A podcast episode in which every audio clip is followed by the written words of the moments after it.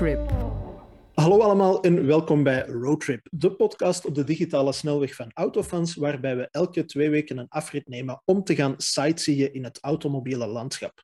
Ik ben Wim van Autofans en bij mij deze week geen Yves Wouters of techniekgod Sven, want die is op vakantie.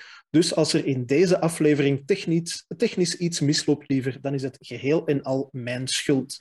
Maar om mij nog nerveuzer te maken, pakken we deze aflevering weer eens uit met een primeur, want voor het eerst in de anderhalfjarige geschiedenis van deze podcast hebben we immers een CEO over de vloer. Lichtjes nerveus, maar toch vereerd dat ik u mag aankondigen, de CEO van Link Co, Alain Visser. Goedemorgen. Goedemorgen, Wim.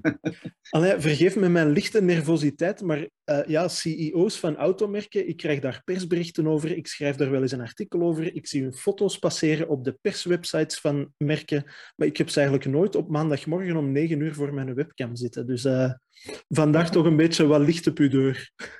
geen, geen, geen reden voor uh, nervositeit, ik kan je, kan je verzekeren. Ah, oef. Nu, in, in de eerste plaats, uh, ja, misschien als een goede opwarmvraag, hoe belandt iemand van, uh, van Antwerpen aan de hoofd van een automerk?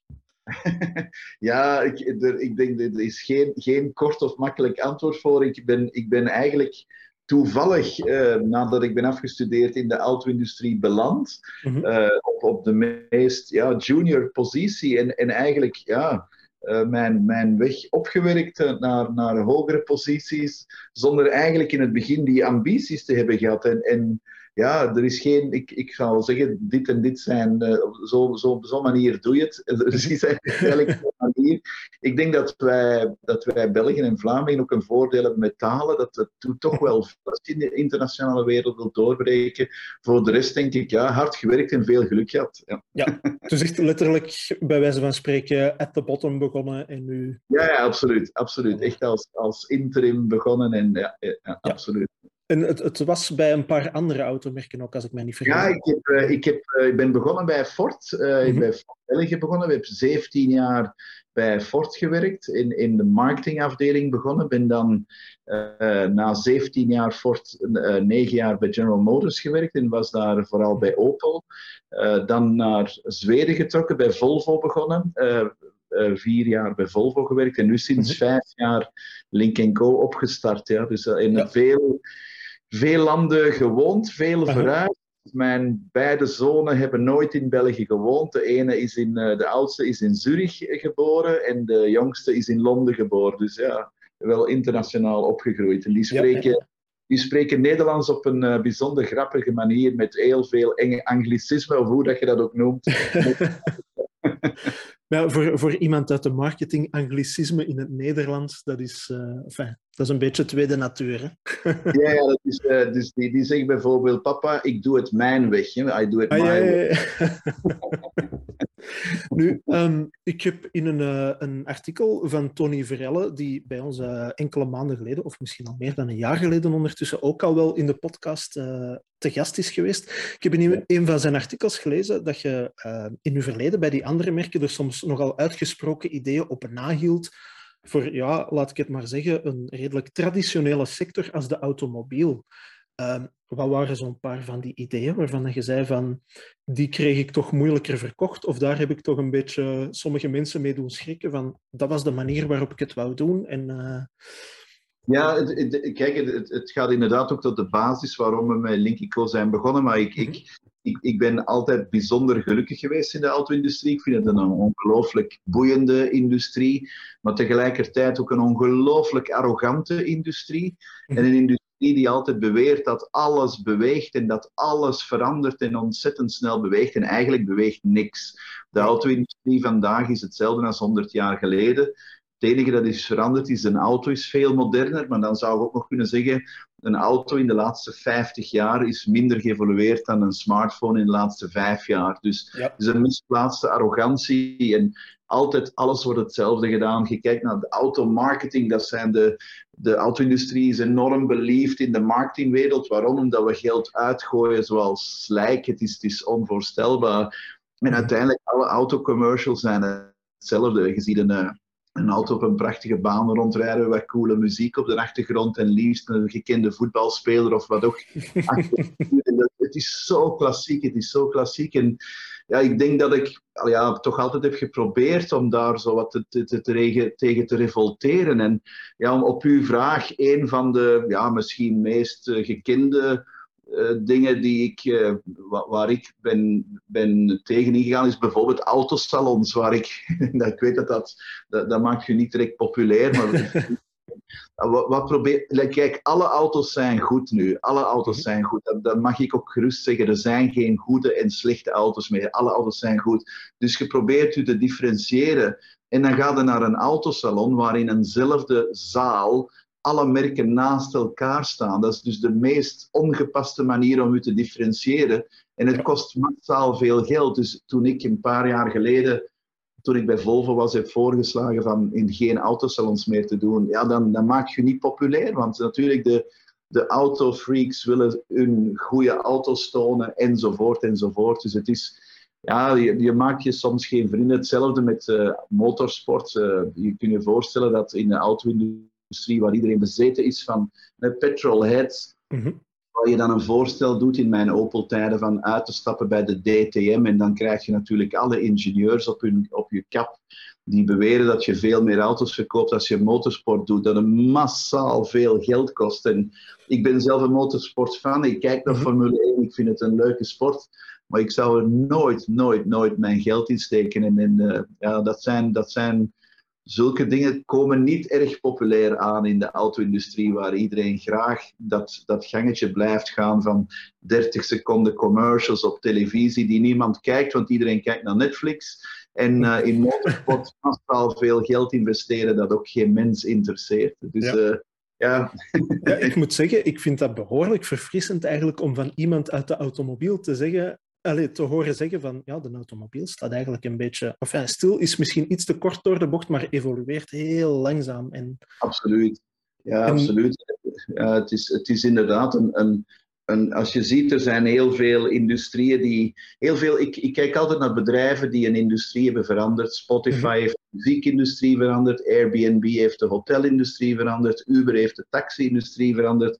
Enzovoort, enzovoort, enzovoort. Maar er is eigenlijk nog niemand die de auto-industrie heeft veranderd. En ik weet dat klinkt misschien arrogant of ambitieus, maar eigenlijk was onze doelstelling en mijn doelstelling toen we zijn begonnen in 2015, kunnen we daar iets aan doen? Kunnen we dat van, van binnenuit veranderen naar iets radicaal anders? En ja, dan speel je natuurlijk zo'n beetje de rol van de, de disruptive, de, de, mhm. de, de challenger te zijn. En dan maak je evenveel vijanden als vrienden, maar dat hoort er nu eenmaal bij. Ja, ja natuurlijk. Nu, uh, als observator aan de zijlijn, als je zegt van er, zijn, uh, er is nog niemand die de auto-industrie heeft gedisrupt, hoe kijkt uh, een bedrijf als Link Co naar, naar een bedrijf als Tesla bijvoorbeeld? Want dat vind ik bijvoorbeeld zelf als, als observator, als ik mezelf dan zo mag noemen, iets wat de laatste vijf jaar of de laatste tien jaar misschien zelfs al over behoorlijk veel, ja, behoorlijk veel in beweging heeft gezet. Hè?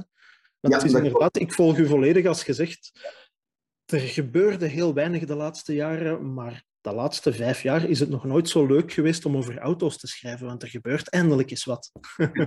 ja, en, en dat klopt. En ik denk ook dat we nu in een, in een periode zijn waar er veel gebeurt op twee fronten. De ene mhm. kant is de technologische front, elektrische auto's, autonomous drive. Dat is aan de ene kant. En aan de andere kant het businessmodel. Auto's verkopen in de plaats van hetgeen wij doen, mobiliteit verkopen. Dus er gebeurt heel veel aan twee fronten. En dat is, denk ik, in de laatste honderd jaar nog niet gebeurd. Nee, uh, is ongelooflijk boeiend. Uw vraag uh, van Tesla, uh, ik ben inderdaad, ik denk dat er maar één merk is dat tot op heden iets heeft veranderd, en dat is Tesla.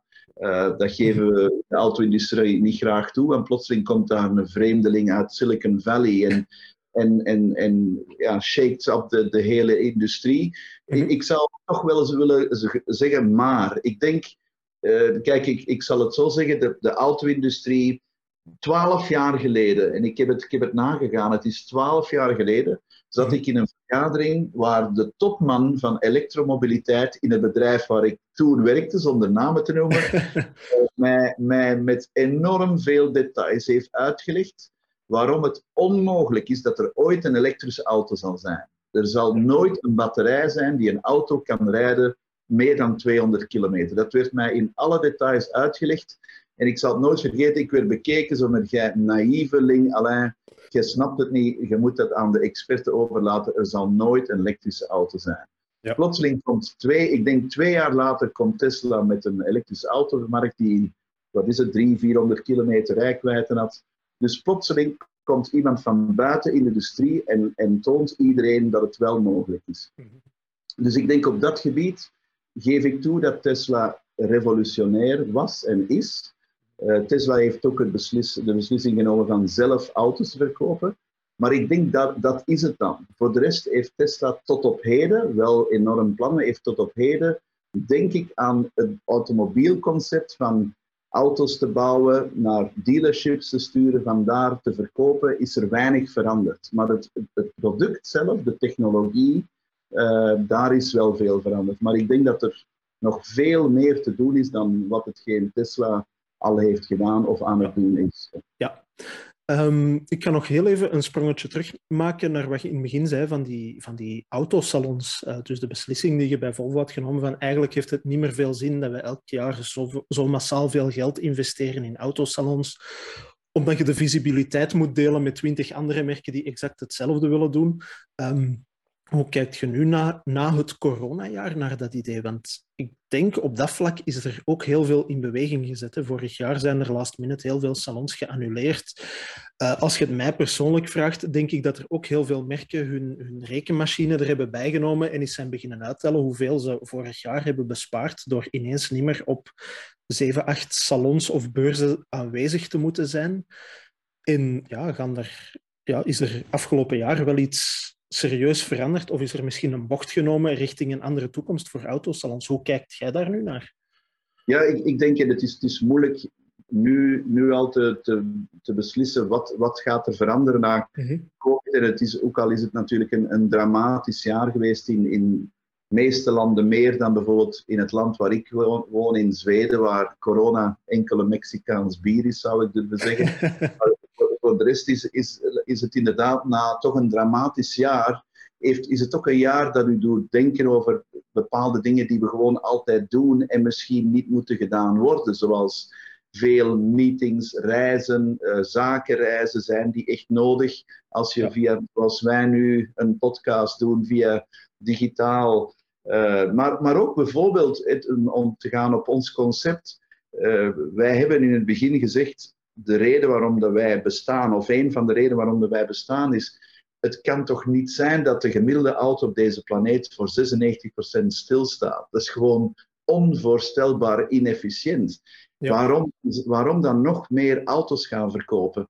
Wel, ik ga ervan uit dat vorig jaar die 96% waarschijnlijk 98% was, want je kon nergens naartoe. Mhm. Dus een auto is. Dus ik denk dat, dat COVID in het voorbije jaar waarschijnlijk nog meer mensen heeft doen nadenken: moet ik wel echt een auto hebben? Ik, ik moet een auto gebruiken, maar moet ik hem echt bezitten? Uh, en ook zaken inderdaad, zoals autosalons. Dat is, ik vind het altijd, ik vind het altijd zo banaal en bijna grappig. En ik, ik doe het bijna provocerend. Altijd in, België, in België dat autosalon-fenomeen, waar iedereen dan zegt: nee, maar alleen, je begrijpt het niet. In België is het autosalon belangrijk, want 25% van de verkoop gebeurt tijdens het autosalon. Ik zeg: ja, dat mhm. klopt. Maar van die 25% zijn er maar heel weinig die op het salon kopen, maar ze kopen tijdens het salon. En waarom kopen ze tijdens het salon? Omdat je de klassieke Belgische saloncondities hebt. Maar als je de kans hebt van bij je dealer rustige gesprek te hebben en een auto te kopen daar, wie gaat dan zeggen: nee, ik doe het liever op de IJssel in Brussel met die massa mensen rond mij? Dus het is ja. zo een cliché ook, waar het moeilijk is bepaalde mensen te breken uit hun routines van we moeten op het autosalon zijn. Het is, ik, vind het, ik vind het boeiend, ik vind het heel grappig. kijk, wij zijn nu als Link Co, als merk, zijn we zowat de, de, tegen de stroom in. En dan mhm. kun je veel meer dingen zeggen natuurlijk. En dan, uh, ja, ik, ik, ik amuseer me daar wel best in van in te gaan. Want het is zo'n klassieke industrie. Er zit weinig innovatie in, er zit weinig creativiteit in, en, maar er zit ontzettend veel arrogantie in. En dat, mhm. dat maakt het eigenlijk nog leuker. Je gooit al eens graag een knuppel in het hoenderhok om te zien wat er dan gebeurt. Ja, ja, Nu, een, een uh, belangrijke vraag om nu specifiek wat meer te gaan richting Link Co. in het merk en het product. Um, ik had er naar aanleiding van mijn eerste kennismaking met Link Co. enkele maanden uh, geleden. Ik heb toen een, de digitale testrit meegedaan. Dus dat er iemand van jullie merk in Göteborg is gaan rondrijden en dat wij konden inbellen en meevolgen en vragen konden stellen. Nu, naar aanleiding daarvan um, was er een van onze lezers die zei van ja, is Link Co. is dat nu een Chinees merk? Is dat een Zweeds merk? Is dat een Chinees slash Zweeds merk of iets anders? Hoe wordt dat precies ingevuld? Hoe, hoe kijk jij ja. naar? Nee, dat is een terechte vraag. Kijk, wij zijn 100% eigendom van het bedrijf Geely, dat een Chinees bedrijf is. Mhm. En ik zeg altijd als vergelijking, wij zijn even Chinees als Volvo. Hè. Volvo is ook eigendom van, uh, van het, het, het, uh, het concern Geely, uh, met hoofdzetel in Zweden, net zoals wij. Dus ja. onze, onze auto's zijn ontwikkeld hier in Zweden, zijn ook gedesigned in Zweden. De, de, het huidige model wordt gebouwd in China, maar wij gaan ervan uit dat we onze manufacturing footprint, onze productie internationaal gaan hebben. Maar wij zijn, ik, ik denk, ik zeg altijd, je mag je, je roots niet logenen. Er is niks verkeerds bij, naar mijn mening, van een Chinese eigenaar te hebben. Dus wij hebben een Chinese eigenaar, maar zien ons heel, heel duidelijk als een internationaal bedrijf. De, mijn team is, is ontzettend internationaal, uh, uit alle landen. En, en, wat ook wel interessant is, en daar kunnen we het straks misschien over hebben, dat 80% van mijn werknemers hebben nooit in de auto-industrie gewerkt. Ah, ja. En dat is wel, ja. uh, wel, echt belangrijk om, om iets anders te gaan doen. Maar, maar ja, wij zijn, onze hoofdzetel is in Zweden, uh, heel internationaal, met, met nu kantoren in de meeste landen nu voor Europa. We zijn ons nu echt wel aan het concentreren op Europa. Mm -hmm. Maar inderdaad, uh, eigendom net zoals Volvo van het, het Chinese Geely-concern. Ja. ja. en is dat ook jouw taak, uh, dus het, het volledige Link Co, want het merk wordt al een paar jaar bijvoorbeeld in China verkocht. Is dat ook, valt dat ook onder jouw verantwoordelijkheid of ja. is het voor ja, dus specifiek wij, Europa? Wel, wij, ik, wij hebben, ik heb het merk opgezet globaal. Uh, wij hebben dan beslist om in China een meer klassiek distributiemodel door te voeren, voor de eenvoudige reden dat in China de, de, de autoklant relatief jong is. En dat een auto kopen in China een nieuw fenomeen is en bijzonder cool is. En toen we met het concept gingen van uh, auto's als uh, lidmaatschap te verkopen, net zoals wij doen, dan waren ze eigenlijk zelfs insulted, de Chinezen. Ze voelden zich van, waarom? Nu kunnen we eindelijk een auto kopen, waarom zouden we niet kopen? Dus hebben we een klassiek model ingevoerd, we hebben dat helemaal opgezet. En dat wordt nu lokaal ook gerund, operationeel, door het, uh, door het Chinese team. Dus ik hou mij daar eigenlijk momenteel minder mee bezig. Ook al natuurlijk tot de verantwoordelijkheidsgebied, maar ik hou me daar minder mee bezig. En ik ben nu, laten we zeggen, 90% bezig met de Europese markt. En stilaan ook aan het plannen hoe de volgende stap in, in de US gaat zijn. Ja. Um, ze zeggen ook vaak, een, een goed idee uh, moeten in een paar kernwoorden of in een paar zinnen kunnen uitleggen. Uh, hoe zou je Link Co uitleggen aan iemand voor wie het echt totaal nieuw is? Dus ja. die, die geen voorkennis heeft over het merk of over de geschiedenis of over wat het product precies is. En misschien nog een belangrijke nuance. Probeer daarbij de woorden Netflix, Spotify of streamingmodel te vermijden, want die heb ik nodig voor mijn volgende vraag. Ja, maakt het, dat maakt het inderdaad moeilijk, want dat zou ik gebruikt hebben. Maar... ja, ik, ik, ik zeg, als je het in, in een paar woorden zou zeggen, dan zeg ik: de auto-industrie verkoopt auto's mm -hmm. en wij verkopen mobiliteitservaringen. Ja. Dat, dat, zou het in een simpele zin zijn. Maar ik, ik, zou, ik zou durven zeggen, Wim, en, en dat is, ik denk we moeten soms ook eerlijk zijn, een van onze nadelen of problemen of challenges die we hebben, is dat als je zegt, ik ben Tesla, wat is Tesla? De eerste elektrische auto, punt. Heel simpel. Wat is Link Co? Dat is een twee minuten verhaal en dat maakt het moeilijk het is geen simpel verhaal, want uiteindelijk, ja, wij hebben een auto. Ja, mhm. die is hybride, maar die auto voor ons is enkel een middel. Die auto is bijzonder goed, zoals uh, denk jouw collega's waarschijnlijk hebben kunnen ervaren na de testritten. Maar bij ons gaat het erom van die auto aan te bieden op een maandelijks. Uh, daarom gebruik ik heel dikwijls graag de vergelijking met Netflix. Netflix maakt Netflix maakt films beschikbaar, maar heeft ook zijn eigen films. En wij ook, wij maken mobiliteit beschikbaar, maar hebben ook onze eigen auto. Dus uh, is, het is moeilijk in, in, uh, in één zin, maar als ik het in één paar woorden zou zeggen, is wij verkopen mobiliteitservaringen op basis ook van onze eigen auto. Ja, mogen we het dan een, een automerk noemen of een mobiliteitsmerk eerder? Een mobiliteitsmerk. Mobiliteitsmerk, ja. Nu, waarom ik dat daarnet zei, van dat streamen in de Netflix en Spotify's en zo, omdat dat een vergelijking is, ja, die wordt eigenlijk bijna altijd meteen gebruikt. Maar is dat een vergelijking waar jullie zelf mee begonnen zijn? Of is dat eens ergens ter sprake gekomen en dachten jullie van, god ja, eigenlijk komt het daar wel mee overeen? Ja, ik denk dat is een heel bewuste keuze geweest voor jullie. Ja, nee, dat is een bewuste. Nee, ik heb dat van in het begin eh, gebruikt, al jaren geleden toen we zijn begonnen. En dat komt als een boemerang terug. maar ik ben daar niet ontevreden mee, want het is ook zo. Ik denk, als je echt een vergelijking zou doen, is het Spotify of Netflix. En ik zou eigenlijk zeggen eerder Netflix, mhm. omdat Netflix ook ja, streaming of, of, eh, hoe zal ik zeggen, entertainment aanbiedt, maar ook zijn eigen series en films maakt. En daarom denk ik is de vergelijking met Netflix net iets beter dan Spotify. Mhm. Is dat dan ook de reden waarom dat jullie, want je zei het daarnet, 80% van de mensen die jullie aannemen komt van buiten de autosector. Is dat dan ook de reden omdat jullie meer willen zijn dan zomaar een, een merk dat een auto verkoopt? Ja, ik denk, mijn, mijn ervaring is de volgende geweest. De auto-industrie is een heel, ik ga nu een vreselijk slecht woord gebruiken, maar een heel incestueuze industrie. Iedereen allemaal op dezelfde manier. Het is. Laat, laten, we voor, laten we eerlijk zijn, de auto-industrie zegt altijd: het gaat ons om de klant. En dat is mhm. dus bullshit. Het is helemaal niet het enige.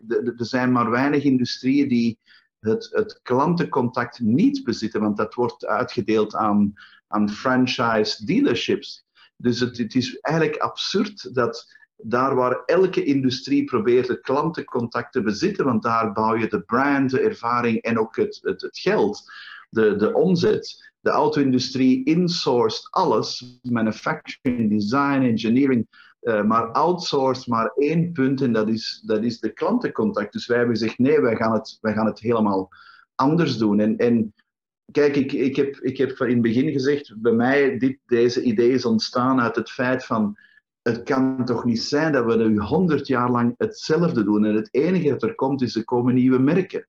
Maar er is niemand die iets anders doet. Inclusieve Tesla, heb ik gezegd. De Tesla is, een, is voor mij een technologische revolutie, maar is geen mobiliteitsrevolutie. Dus hebben we gezegd, laten we iets totaal anders doen. En dan heb je ook andere mensen nodig. Want ik heb gemerkt, inclusief bij mezelf, als je automensen, dan, gaat, dan ga je terug dezelfde richting. Ja, je plant terug in hetzelfde straatje. Ja, ja. het, is heel, het is heel moeilijk daaruit te geraken. En ik heb daar, dat is voor mij een verrijkende ervaring geweest. Van kijk, ik ben zelf schuldig aan hetzelfde fenomeen. Ik zit 34 jaar in de auto-industrie, dus voor mij moeilijk daar ook mijn, mijn brein daaruit te zetten, mijn, mijn denkwijze daaruit te zetten. Dus ik word mhm. constant gechallenged door die mensen die uit alle andere industries komen. Dat maakt het voor mij heel, uh, heel boeiend. Ik, ben, uh, ik word ouder en ouder en voel mij in deze job jonger en jonger. Dat heeft ook wel een... ja.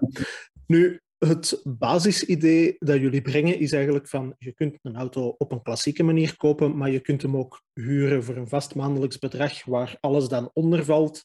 Uh, maar het voordeel is dan ook van als je na een maand zegt van, of na een paar maanden of na een tijd zegt van ik wil het stopzetten, dan kan het ook zonder problemen binnen de maand worden opgezegd.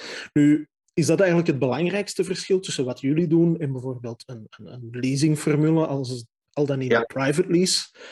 En, en, waar zit dan ook het verschil tussen deelauto's? Gaat het dan puur om, je bent effectief de eigenaar van de auto zolang het contract loopt? Of uh, waar zitten de, de nuances, zo gezegd? Ik zou zeggen, er zijn voor mij drie punten die, die, die ons, denk ik, uniek maken. Ik denk dat er, mhm. ik, dat zonder twijfel mag zeggen, dat er geen merk bestaat die doet wat wij doen. Anderzijds denk ik dat we ook eerlijk moeten zeggen, hetgeen wij doen, alles hetgeen wij doen bestaat, maar de combinatie van hetgeen we doen bestaat niet. Ik, ja. Het lijkt misschien een beetje theoretisch, maar ik zal het even uitleggen. Ik denk, er zijn drie dingen, denk ik, die Link Co. Link Co. maken. Ten eerste is, ja, we hebben een auto, een, een hybride auto, maar die moet je niet kopen. Die kun je gebruiken voor een maand. En het mhm. contract, dat is het grote verschil met leasing. Uh, wij zien dat de, de nieuwe generatie bereid is geld uit te geven aan mobiliteit. maar niet weet of ze binnen zes maanden datzelfde bedrag gaan uitgeven. Dus mensen zijn niet meer bereid 20.000 euro uit te geven voor een auto. Mensen zijn wel bereid 500 euro uit te geven voor, voor een auto, maar zijn ook niet bereid van te tekenen van ik ga die 500 euro voor de volgende 24 maanden uitgeven. Want je weet niet wat er binnen zes maanden gaat gebeuren, na COVID nog minder. Dus wij zeggen, voilà, voor 500 euro heb je een auto ter beschikking, maar als je volgende maand die niet meer wilt, geeft je hem terug. Dus de, de, de psychologische barrière van ik committeer me maar voor één maand, is denk ik de eerste grootste differentiëring. Ten tweede is dat wij zeggen, al onze auto's, en dat heeft ook geen enkele andere auto, zijn deelbaar. Dus je kunt die auto sharen. En dat is ongelooflijk simpel. Ik weet dat jullie collega's hebben het waarschijnlijk gezien. Dat is bijzonder simpel in de auto of op je app. Zeg je, voilà, ik ben deze week met vakantie of ik heb twee weken, twee dagen een zakenreis. Ik maak mijn auto beschikbaar voor het sharen. Iemand anders neemt die via jouw telefoon. Dus je hebt zelfs geen andere sleutel nodig. Dat is een supercoole technologie, denk ik. Hetgeen wil zeggen dat als jij zegt ik betaal 500 euro per maand en je, je, je shared je auto voor 50 euro per dag, als je die vijf dagen per maand shared, is plotseling jouw kost per maand niet 500, maar 250. En als je genoeg shared, kan het eigenlijk zelfs een, een nul operatie worden. Dus dat is het tweede verschil. En het derde verschil is dat wij gezegd hebben, alstublieft, sorry voor de autodealers, maar wij hebben geen behoefte aan autodealers die meestal ergens buiten de stad zijn, in een locatie waar niemand komt. En laten we ook eerlijk zijn, ik ben 35 jaar in de auto-industrie. Ik heb nog nooit een familie ontmoet die zegt op een zondagmorgen: Kinderen, ik heb goed nieuws, we gaan naar onze autodealer vandaag. het, het zal nooit gebeuren. En wij hebben gezegd: onze clubs, zoals we ze noemen, gaan in het midden van de stad zijn, veel kleiner, met maar één auto. En de rest is gewoon een coole locatie, een beetje een concept store. En, en bij ons is de bedoeling dus dat we ja, die 500 euro één maand, twee, je kunt delen. En drie, je maakt deel uit van een club. En wij hebben events twee keer per week in onze clubs. Wij zullen aan muziekfestivals deelnemen, aan openingen van art galleries, van fashion shows.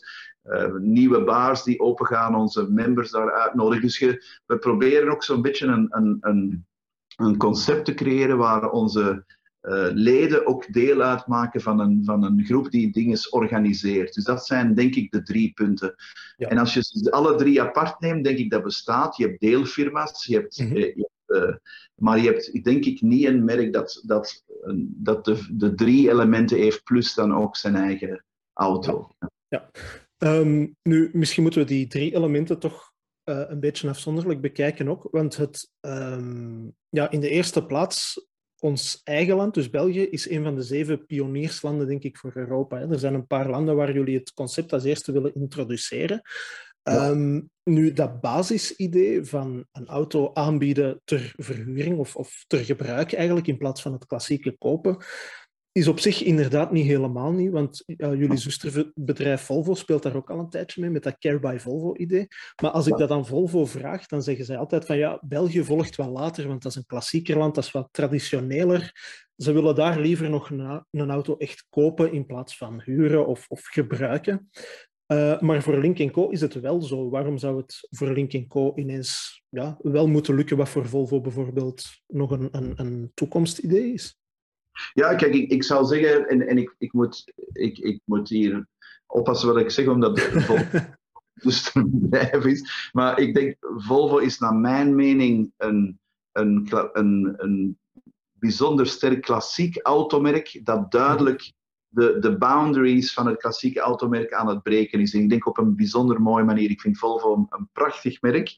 En toen wij vijf jaar geleden met het idee van membership zijn begonnen, heeft Volvo gezegd, we gaan dat ook doen. En zijn met Care by Volvo uh, gestart. Hetgeen inderdaad, denk ik, een goed concept is en dat in, in bepaalde aspecten vergelijkbaar is, maar natuurlijk ook niet de één maandelijks concept heeft en nog het delen, nog het, het membership gedeelte heeft. Maar ik denk bij Volvo is het, is het een, een alternatief voor een auto te, te verkopen. Bij ons, en, en kijk, het verschil is, wij hebben gezegd, kijk, de, naar onze gegevens is 10% van de autokoper vandaag bereid iets radicaals anders te doen. En wij zijn er voor die 10%. Dus dat is een bewuste keuze. Wij zijn er niet voor de 100%, wij zijn er voor de 10%. En wij richten ons totaal op die doelgroep. Nou, we zeggen, alle automerken zijn er voor die 90%, maar er is niemand voor die 10%. Dus het, het, lijkt dom voor te zeggen waarom op 10 te gaan als die 90 er is. Maar als niemand voor de 10 gaat, dan hebben we eigenlijk ook een luxe situatie. Dus ik denk dat je moet zien dat de automerken, ook diegenen die nu voor leasing gaan en voor membership of, of subscription of hoe ze het allemaal ook noemen. Geen, sorry, heel dikwijls een marketing bla bla is voor een leasing, want het is gewoon een, een nieuw leasingcontract. Mm wij gaan bewust voor die 10% mensen die zeggen, wij moeten niet echt een auto kopen, maar we hebben eigenlijk dikwijls een auto nodig. En, en hetgeen wij ook zien, uh, Wim, is dat bijvoorbeeld, hetgeen bij ons nu dikwijls gebeurt, is dat wij klanten hebben die zeggen, ik woon in een stad, ik moet niet echt altijd een auto hebben, maar mijn twee beste vrienden zijn in een gelijkaardige situatie. Die hebben ook een auto nodig, maar niet altijd. Mhm. Wij delen ons die 500 euro met z'n drieën. En via onze Link Co-app beslissen we wie wanneer met die auto rijdt. En we betalen maar een, een 170 euro per, per maand. En we hebben een auto die we delen tussen ons drie. En dat, dat lijkt nu echt wel sterk aan te staan. En ik vind dat, ik vind dat een goed concept. Ja. Ehm, ja, die, die prijs ook, dat is misschien wat meer inside informatie. Dus ik begrijp dat je daar niet volledig op kunt antwoorden misschien. Maar dat is vooral een bedenking die mijn collega Yves en ik zelf ons ook maakten. Van ja, 500 euro per maand al-in is echt een lage prijs. En ik begrijp, ja, het platform is niet nieuw, want het is het CMA-platform van de Volvo-groep. Dus die investering hebben jullie uh, niet moeten doen. De aandrijving is ook niet helemaal nieuw, dus ook die ontwikkelkost valt al weg. Um, en ook de opstart, ja, in China is al een paar jaar verkrijgbaar, dus ook dat gedeelte van weg. Maar hoe houden jullie die prijs zo laag voor zo'n omvangrijk aanbod? Allee, er is een reclameslogan op de radio geweest een paar jaar geleden van een tuincentrum waarbij ze zeiden, houden er dan zelf nog iets aan over? Dat, is de vraag die bij ons een beetje de laatste dagen zo blijft hangen, van hoe kan dat om die prijs zo laag te kunnen houden als je zegt van, ja, dat is een, een, een pakket waarbij dat je toch heel veel in de plaats krijgt. Ja, nee. ja het, is, het is een terechte vraag. Het was natuurlijk heel moeilijk voor ons. Waar gaan we de prijs leggen? Want mhm. als je, wat we aanbieden, dat is veel.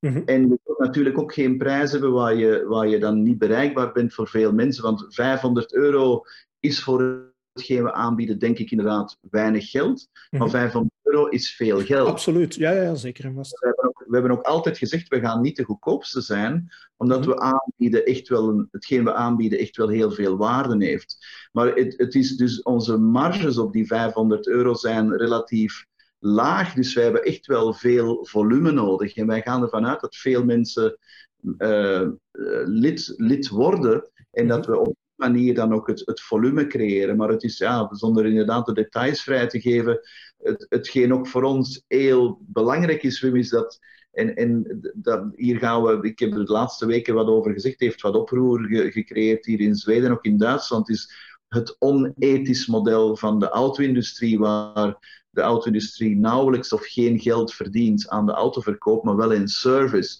Dus jij krijgt gratis winterservice van je dealer en je zegt, wow, dat is sympathiek. Maar terwijl dat je auto binnen is, worden de ruitenwissers vervangen, de, de, de, de oliefilters. En daar wordt massaal veel geld aan verdiend. En ik denk, ik heb altijd gezegd, dat moeten wij, dat kunnen we niet doen. Dat is gewoon niet dat is niet ethisch verantwoord. Dus laten we zeggen, in ons 500 euro is de service inclusief. Dat wil zeggen dat ons businessmodel is net omgekeerd van de auto-industrie. De auto-industrie doet alles om jij terug bij een dealer te krijgen, want daar wordt het geld verdiend. Wij doen alles om je van die, onze, onze distributiepunten weg te halen. Want als we jouw auto moeten servicen, dan gaat onze profit naar beneden. Dus het is in eigen belang dat de auto zo goed mogelijk is en nooit moet binnenkomen voor service, want dat is onze kost. Dus het is daar, daar zit een heel deel van ons businessmodel in. Van echt die auto in de best mogelijke kwaliteit. Dat je nooit moet binnenkomen voor, uh, voor een autoservice. Wat niemand leuk vindt. Niemand. Nee, inderdaad. Nu, um, je kunt de Link Co niet alleen huren, maar er bestaat ook een mogelijkheid om hem effectief, als je toch wilt, op de klassieke manier te kopen. Um, Nu, ik had ook begrepen dat uh, in principe je de Link Co ook eerst zou kunnen huren en daarna kunt beslissen van, goh, weet je wat, ik wil hem toch definitief kopen. Hoe zit dat precies? Want daar bestond precies nog een beetje minder over, omdat, ja, natuurlijk is dat niet jullie core concept, maar heb je dan bijvoorbeeld nog recht op dat onderhoud? Zit dat er nog altijd in? Kunnen de auto dan nog altijd verder verhuren? Of zijn daar, ja, zitten daar toch nog verschillen in, in die formules? Nee, het is inderdaad zo dat dus wij, wij, we hebben in het begin, we hebben lang gediscuteerd, twee, drie jaar geleden, Gaan we enkel die, de, het membership aanbieden of gaan we ook de koop aanbieden? Mhm. En voor twee redenen hebben we beslist ook de koop aan te bieden. Ten eerste hebben we gezegd, kijk, wie zijn wij om te zeggen nee als iemand zegt, willen u een auto kopen? Het lijkt wel wat arrogant. Als we zeggen, we willen het enige mobiliteitsmerk zijn dat eigenlijk echt gedreven is wat de klant wil en niet wat geen wij willen. Wie mhm. zijn wij om te zeggen nee? En, en ten tweede moet ik ook eerlijk toegeven, was het ook om het risico te verkleinen, omdat we niet wisten is de Europeaan klaar om een maandelijks bedrag te betalen voor een auto, uh, want het is een nieuw concept. En wij hebben in onze planning, en daar moet ik eerlijk in zijn, in onze planning hebben wij gehoopt dat er 70% van de klanten voor die maandelijks contract zouden gaan. Uh, wij zien nu dat het ongeveer tussen de 90 en de 95 procent is. Het is inderdaad hoger, hè? Ja. Het is veel hoger en dat is voor ons natuurlijk ja, een ontzettend leuk gevoel voor te zien van ja, de Europeaan is wel degelijk en het is misschien maar 10%. Maar 10%, mhm. als je ziet dat in Europa, ik zeg maar iets, 14 miljoen auto's verkocht worden, ik kan je verzekeren, onze businessplan is niet berekend op 1,4 miljoen auto's. Dus, als we maar een deel hebben van die 10%, zijn we bijzonder tevreden en dat blijkt te lukken. Dus, uh, maar als, je, als we als je dus je, je contract aangaat met de 500 en daar zit alles in en je gaat dan ook je auto kopen, dan blijft eigenlijk het, het, uh, de ervaring hetzelfde. Je bent nog altijd uitgenodigd voor de events die wij organiseren. Je kan je auto delen. De app blijft net hetzelfde. Of je nu eigenaar bent of gebruiker. Uh, en, de, en de service is ook uh, inclusief, afhankelijk van ook van welk contract je, je dan tekent. Maar eigenlijk, het Link Co, de Link Co ervaring is onafhankelijk van welk type contract je ondertekent. Ja. Mhm. Ehm, die percentages die je daarnet noemde, kunnen die ook uitdrukken in absolute aantallen? Van bijvoorbeeld op Europees niveau, van op hoeveel mikten jullie, op hoeveel, enfin, hoe zit die verdeling? We zijn natuurlijk dit jaar gestart, einde, einde volgend jaar zijn we live gegaan. We hadden voor 21, 2021 een, een objectief gezet van 9000 uh, eh, leden in Europa. Mm Met aan COVID te starten hadden we daar toch wel bijzonder uh, onze twijfels over dat dat ook gaat lukken. Vooral omdat we ook beslist hebben, we gaan heel weinig marketing doen. We willen gewoon de markt even testen. En we zijn, kijk, tot op vandaag zitten we nu aan 18.000. We zijn aan het dubbel van ons objectief na de, na de helft van een jaar. Uh, en, en, daar, en van die 18.000 zijn dus inderdaad uh, ongeveer, ik denk dat 93% nu is uh, mensen die, die dat maandelijks contract aangaan. Dus relatief weinig die de auto kopen. Dus wij, ja, het, wij zien dat het, dat het fenomeen of dat het concept aankomt. Ja. ja. en dan het gedeelte van de auto delen met andere mensen. Uh, ik ga er een klein beetje misschien de advocaat van de duivel in spelen en zo'n paar bezorgdheden uiten die de gemiddelde Belg zich wel eens uh, zal bedenken. Maar er is bijvoorbeeld een maximum aantal kilometers dat je per maand uh, mocht rijden. Als je daarover gaat, komt daar een kleine meerkost bij. Maar stel dat de, de chauffeur aan wie je je auto onderverhuurt, als hij die overschrijdt, hoe zit dat dan? Wordt dat dan rechtstreeks doorgerekend? dus, allee, dat lijkt me een, een, iets complexere dingen om, om dat allemaal uit te klaren. Of qua verzekeringen en schade en die dingen. Ja, ehm, ja, zeg maar, zeg maar. Sorry. Ja, zit het ook, ja, hoe zit het bijvoorbeeld ook qua verzekering? Uh, neem je daar een klassieke verzekering op? Moet daar iets bij komen, bij komen? Dat klinkt nu heel boekhouderig en heel uh, nee, dat zijn de dingen, maar... Maar dat zijn de terechte vragen die je als je klant stelt en ook moet stellen. En die wij natuurlijk moeten incalculeren in heel ons concept. Dus een, een aantal antwoorden. Als je, de, je hebt inderdaad, zoals bij elk contract, of het nu leasing is of renting is, heb je een, een kilometer uh, uh, limiet die je zelf ook kan verhogen. Daar zijn we mee bezig, dat je ah eigenlijk een ja.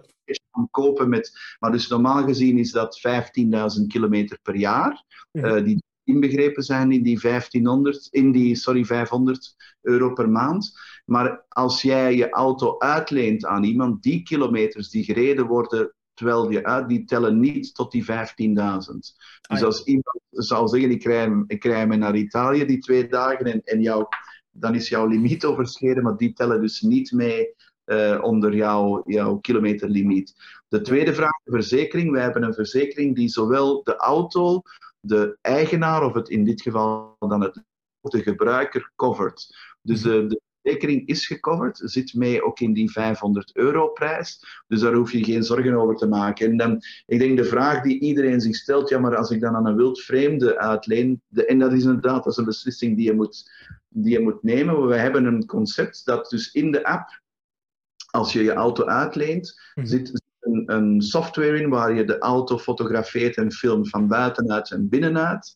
Als je je auto terugkrijgt en die ziet er anders uit van buitenuit en binnenuit, dan gaat dat gewoon rechtstreeks naar de verzekering en wordt Ja. zo gekocht. Dus ik denk wel dat we dat eigenlijk al die vragen op een, ik denk, heel simpele manier goed hebben, eh, hoe zou je zeggen, afgecheckt hebben. Ja. Ehm, en daarnaast het idee van die communities. eh, ik hou altijd mijn hart een beetje vast als een automerk. Ik weet, het is een mobiliteitsmerk, maar als een automerk zegt van kijk, we hebben een community voor onze klanten en onze gebruikers. Want ik denk dan altijd bijvoorbeeld aan het verhaal van Cupra. Eh, die hebben bijvoorbeeld bij hun presentatie van het, het merk, het losstaande merk van Seat, pakten zij groots uit met kijk, iedereen die een Cupra koopt krijgt een armband om zo de andere Cupra-chauffeurs te kunnen herkennen en begroeten. En ik vond dat een beetje een tenenkrommend verhaal. Dus toen dacht ik van, als een automerk iets zegt over communities, het kan maar beter een goed verhaal zijn. Maar wat is het idee daarachter precies? Ja, ik denk ten eerste denk ik dat je absoluut gelijk hebt over je cynisme. De, ah, Het Nou, klonk misschien cynischer dan ik het bedoelde, maar eh, ja, het, nee. het was zo'n grappig verhaal dat mij altijd is bijgebleven. ja, ik zou, ik zou je honderden verhalen kunnen vertellen uit mijn verleden. onvoorstelbare ambitieuze marketingplannen van we gaan een coole brand creëren en we gaan lifestyle creëren. En laten we eerlijk zeggen, er, zijn, er is geen of bijna geen automerk dat als cool wordt beschouwd. Door millennials zijn of niet, het, het is er niet. En, en ik, geef, ik, geef, ik geef je absoluut gelijk dat als we zeggen wij gaan proberen iets te doen, dan in die richting gaan, dan, dan denk ik dat je absoluut gelijk hebt om, om sceptisch te zijn. Absoluut. Mhm. Uh, dus daarom, ik geef ook toe dat dat de grootste challenge is die we hebben. En ik denk de enige manier, en ik, kijk, ik ga, niet, ik ga je niet vertellen, wij gaan erin slaan, want ik weet het niet dat we, of we erin gaan slagen. Ik denk dat onze kans groter is, omdat de mensen die onze marketing doen, die, die, die dat opzetten, hebben niks met de auto-industrie te doen. Ik zal je eerlijk zeggen, onze, onze hoofdmarketing heeft geen rijbewijs. dus het, het, het, zijn mensen die uit die branche komen, komen en ik, ik, ik ben daar zelf, dus, eerlijk gezegd ook een beetje mijn passie in dit hele verhaal. Ik zeg altijd aan mijn team, trying to be cool is really not cool. Ja. En dus te hard probeert, is het allemaal dan met die armbandjes. Ik denk, ik, ik geloof er ook niet in. Sorry voor dat te zeggen van Cupra, maar ik geloof er ook helemaal niet in. Uh, ik zou zeggen, Wim, als, als je de kans hebt, uh, als je naar onze clubs zou kunnen gaan in Amsterdam of in Göteborg en binnen twee maanden in Antwerpen, uh, mijn thuisstad, ben ook bijzonder fier op de locatie die we dan ik zou zeggen, laten we afspreken in Antwerpen als we onze club openen en het gesprek dan opnieuw hebben. En dan zou ik echt jouw mening willen weten van, zou het, kan het lukken of niet? Want ik denk dat dat toch wel... We kunnen hier een uur praten over wat Link Co is of probeert te doen. Maar als je het dan ziet en ervaart, dan denk ik van, oké. Okay, en dan wil ik dat gesprek met jou nog eens hebben van, geloof je erin of niet? Ah, wel. Ik vind dat een heel mooie afspraak. nu, misschien moeten we het... Uh ook nog eens even over de auto zelf hebben. Nu, normaal was het de bedoeling dat ik er tegen vandaag al mee ging gereden hebben. Uh, maar ik heb vorige week mijn tweede vaccin gehad en ik heb daarna een serious case of manflu eraan overgehouden. Dus uh, ik heb uh, mijn afspraak moeten uitstellen naar deze week. Maar ik heb mijn collega Yves gestuurd en hij is er wel mee gaan rijden. Um, en hij zei, goh, het is eigenlijk de Volvo XC40 met sticker die dat je moet kopen. en ik vond dat ja, los van design en smaak, vond je dat eigenlijk wel een mooi compliment. Um, ja, is dat een terechte opmerking van het is eigenlijk een beter aanbod dan een XC40? ja, dat laatste mag ik niet zeggen, maar uh, het, het, is, het is, uh, ik, ik, denk dat je, ik denk dat we met zonder, zonder problemen de vergelijking aangaan met eender welk merk. Uh, in, in, in dit segment, of het nu een premium segment is of niet. En, en kijk, als, als je als nieuw merk op een Europese markt gaat dat zo ontzettend verwend is met enorm veel keuze, dan doe je maar beter geen risico's nemen. Dan moet die auto echt perfect zijn. En ik denk dat die auto ontzettend goed is. En kijk, design is een kwestie van smaak. Mhm. Eh, het, het, is een bijzonder goede auto. We zijn bewuster, daar kunnen we het ook over hebben, hybride gekozen.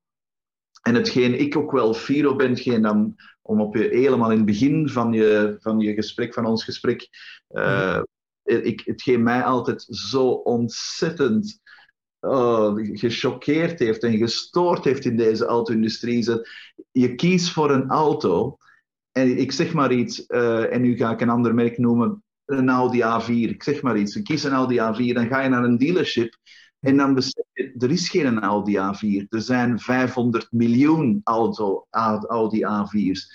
En dat is het cijfer. Ik, wij, wij hebben gekeken in de auto-industrie, de gemiddelde, wat wij noemen build combinations. Hoeveel verschillende auto's kan je kiezen van één model? Dat gaat van 300 miljoen tot 5 miljard.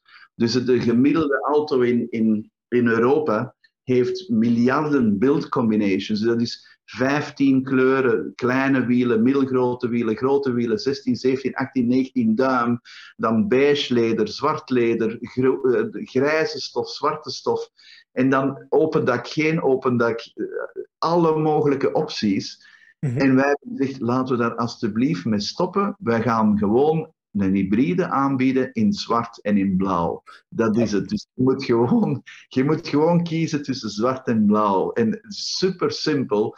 En dan vragen mij mensen, ja, wat als ik nu een rode wil? Dan zeg ik, ja, pech. een rode. Alleen zwart en blauw. En ik, ik heb in mijn 35 jaar auto-industrie nog nooit een klant ontmoet die zegt, ik wou die een auto, maar ik heb de kleur niet gevonden die ik wil. Ik heb En dan denk ik, laat er alsjeblieft mee ophouden. We maken het super simpel. En dan krijg ik ook soms de vraag, maar is dat, is dat wel premium?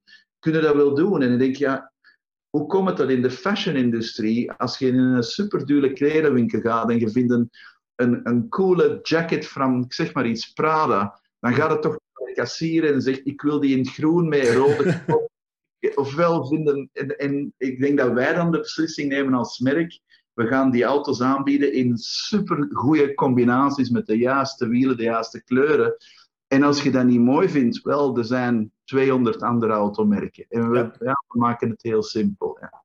ja. dat vind ik inderdaad wel een, een redelijk bold antwoord om dan te geven van ja, dan, dan kijk er maar ergens anders. Want ik kan mij inderdaad inbeelden, allee, dat wordt heel vaak van de Belg ook gezegd van hij, hij stelt zijn auto toch zelf graag samen. Maar als je dan inderdaad zegt van ja, je kunt kiezen, zwart of blauw. ja, ik vind dat een heel bold statement om dan te zeggen, maar ja, als het u niet zint, ga dan maar ergens anders. ja, dat komt terug op. En ik, ik weet, dat klinkt misschien ook arrogant en zo, dat willen we zeker niet zijn. Maar ik vind, wij zijn wij hebben bewust gezegd, wij gaan niet een merk zijn dat probeert iedereen tevreden te stellen. En voor iedereen, mhm. wij willen een merk zijn als ik gelijk, wij staan voor iets. Wij hebben ook die een 10% waar je het daar straks over had waarschijnlijk. Ja, 10%, wij staan voor iets. Wij hebben ook een, een vreselijke, strenge sustainability message, waar we echt enorm hebben. We zijn ook het enige automerk, denk ik, dat geen leder aanbiedt. Mm -hmm. dat, dat doen we gewoon niet. Dus onze, de stoffen van onze zetels zijn gemaakt uit gerecycleerd vis, visnetten. En daar, ja. geloof me, dat, dat, dat, dat ruikt het niet.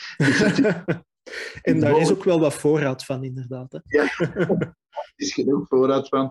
Maar wij, wij, dus wij staan voor bepaalde dingen dat we echt bewust voor uitkomen. Ja. En we weten dat, dat misschien niet iedereen aanslaat, maar dat, daar willen we dan toch wel ook voor staan. En hetzelfde geldt ook voor de designkeuzes, waar we zeggen, kijk, wij gaan hem in het zwart en blauw aanbieden. Dat vinden wij echt de juiste kleuren, dat ziet er bijzonder goed uit. Mhm. En in ander, wilde echt per se een auto in een andere kleur, ja, dan zullen wij het niet zijn. Ja.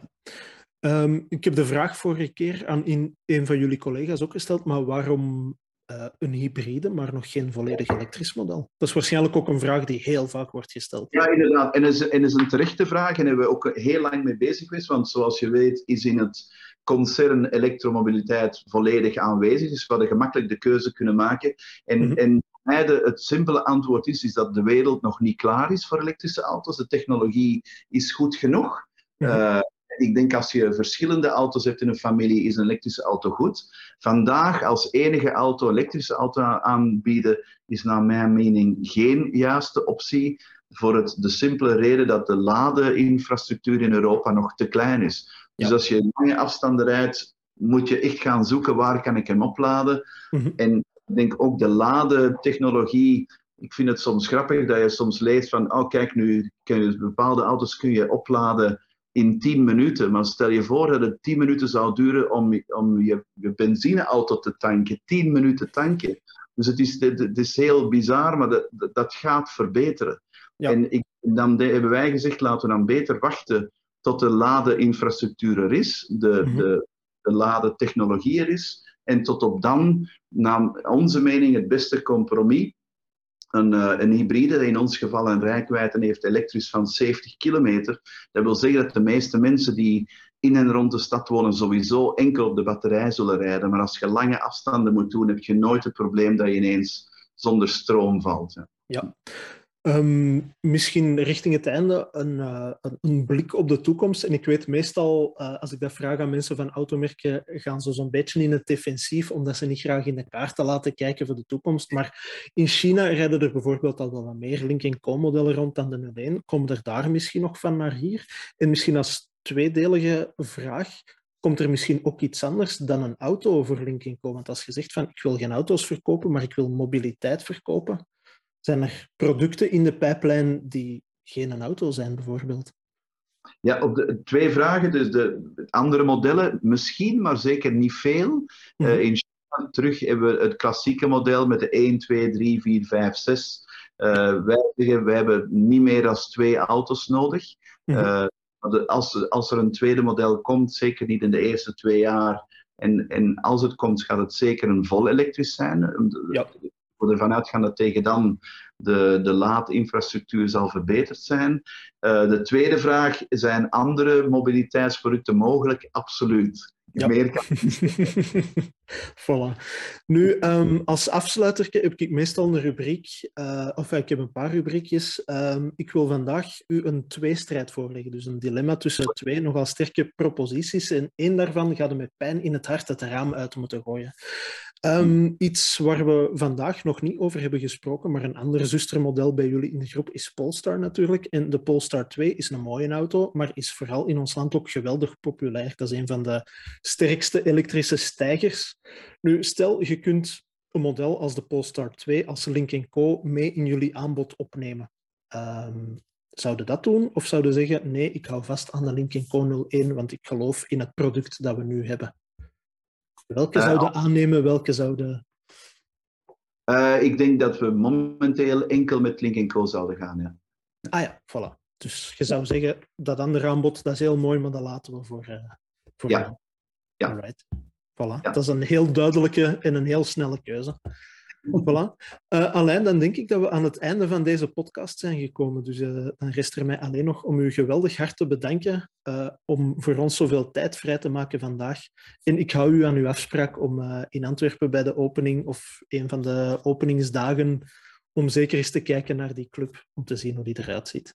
Dat gaan we zeker doen. De opening is in augustus gepland. Als we de precies hebben, dan laat ik je weten. En dan nemen we dat gesprek weer op. Maar hartelijk dank heb er ook van, uh, van genoten. Voilà, super. Met veel plezier. En ja, voor iedereen die gekeken heeft via YouTube of geluisterd heeft via de ondertussen klassieke podcastkanalen, bedankt voor het kijken, bedankt voor het luisteren. Over twee weken zijn wij er weer met een nieuwe roadtrip. Tot dan. Dag.